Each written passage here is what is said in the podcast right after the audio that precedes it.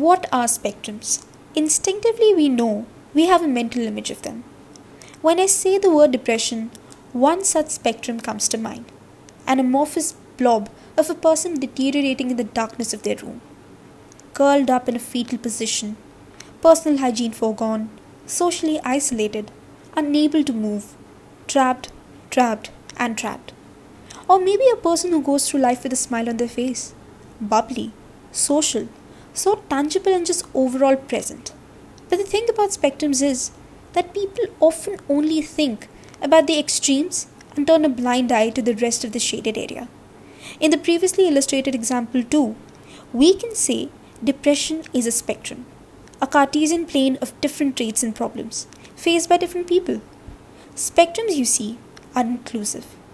My point here is while you may have a fixed perception of a depressed person, that doesn't mean that the infliction is one size fits all.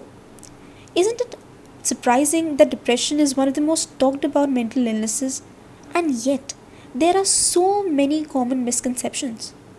Maybe awareness is not enough when it's not accompanied by education. So let's talk a little bit about lesser known symptoms of depression. Imagine your friend is telling you that they have depression.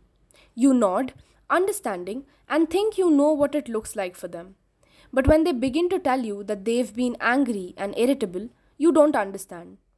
They must be lying because when you think about depression, you probably think of someone crying and being sad or sleeping and not caring about anything. You may also connect depression to self harm and suicide. Of course, these are all symptoms of depression, however, they are not the only ones. Depression manifests differently in different people, and people may go to different lengths to mask their depression. That doesn't make it any less real, though.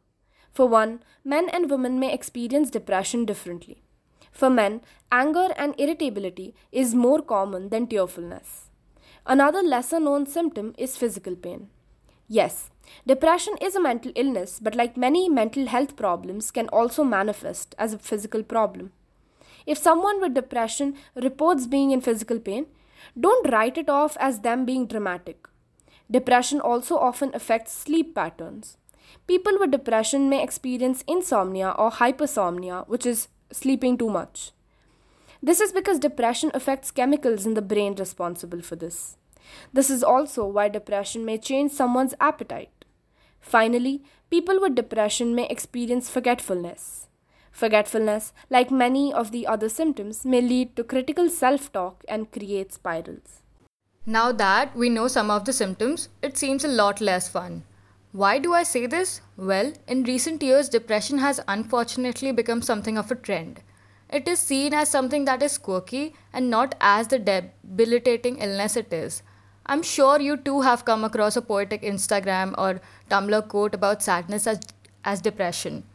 You know, the ones with thousands of likes and cute aesthetic photos behind it that make depression seem beautiful and so people have seen it as something to strive for in order to be edgy. It is easy to say you have depression when you don't have symptoms and it doesn't affect your life negatively. It only gives you a cool, mysterious persona.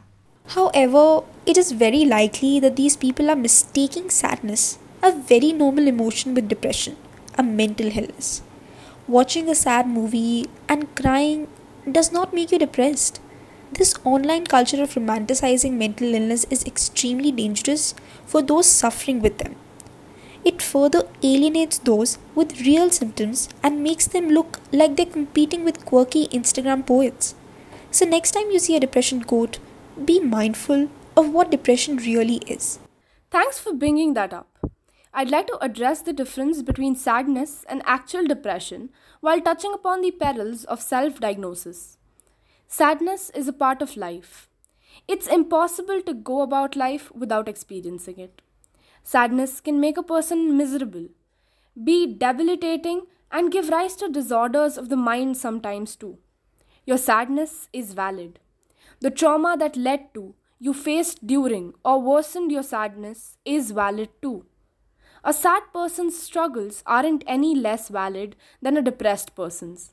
That said, stop calling yourself depressed just to feel that validation. It is demoralizing and has led to the culture of quirky mental illness, as discussed earlier. Depression is chronic, while sadness comes in bouts. Looking up the symptoms of depression online and tailor fitting your own experience to match that narrative is infinitely wrong and insensitive. Depression needs diagnosis, and that diagnosis needs a medical professional. Waking up demotivated, unhappy, not hungry one day is not depression. It's that and much more happening over and over and over again, continuously, repeatedly over an extended period that qualifies as depression. Again, if you suspect that you may be facing typical symptoms, seek help instead of revealing in your self diagnosis. For the last time, mental illness is not supposed to be a personality trait. When it comes to social media sensitivity, something you should absolutely do is include trigger warnings on posts whenever and wherever you can with delicate material. As we all know, 2020 has been a sucky year and faced its own share of celebrity deaths. There's always a barrage of posts mourning them once the news breaks. One of these people was Sushant Singh Rajput, an Indian actor who passed away on June 14th. His untimely demise sparked cries of anguish all through the country, warranting millions of people expressing their pain over the happening to social media. While it might not be the best place to vent out emotions and open up about your trauma, if it helps you get better mentally, it isn't inexcusable.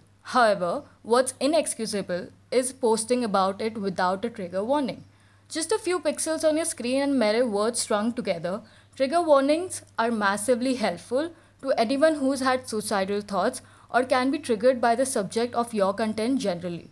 Don't assume that it that if you might not need it, someone else doesn't either. Personally, it was excruciating. Watching post after post of people mourning a suicide, it can induce suicidal triggering thoughts to a particular demographic. Therefore, if you can be courteous and sensitive towards others too. Having said that, we'd be remiss if we didn't give actual help and resources to reach out to when it gets hard. Now that you're able to differentiate between sadness and a depressive disorder, here are some tips to get through the blue days. Find your comfort place and simplify your life by building in time each day for an activity you enjoy, which could be watching films or reading a light-hearted or funny book. If you love animals, spend time with a furry friend. Treat yourself kindly by eating healthy and trying to get enough sleep, connecting with other people. If you're on medication, don't forget to take it. Hot showers or cold ones, if you prefer, can go a long way. This all may seem pointless and far fetched, something that it take Herculean strength to accomplish, but just know that there'll always be people who care. Reach out or respond to a loved one. Confide in a stranger if that helps you. Talk to a certified healthcare professional to get on antidepressants if your condition requires them. Your doctor will take multiple factors into consideration before prescribing any medication, including possible side effects, current health concerns, possible drug interactions, cost, and your specific symptoms. Meditation, acupuncture, and massage therapy has been found to be extremely relieving. If you're ever experiencing suicidal thoughts, look up regional suicide helplines and call them. If not, try other ways to let out the pain maybe through creative outlets like art, music, books, or wherever your psyche leads you. As always, find help, however, wherever. If you can, try extending to others too. Keep in mind everything we talked about and tune in soon for the next episode.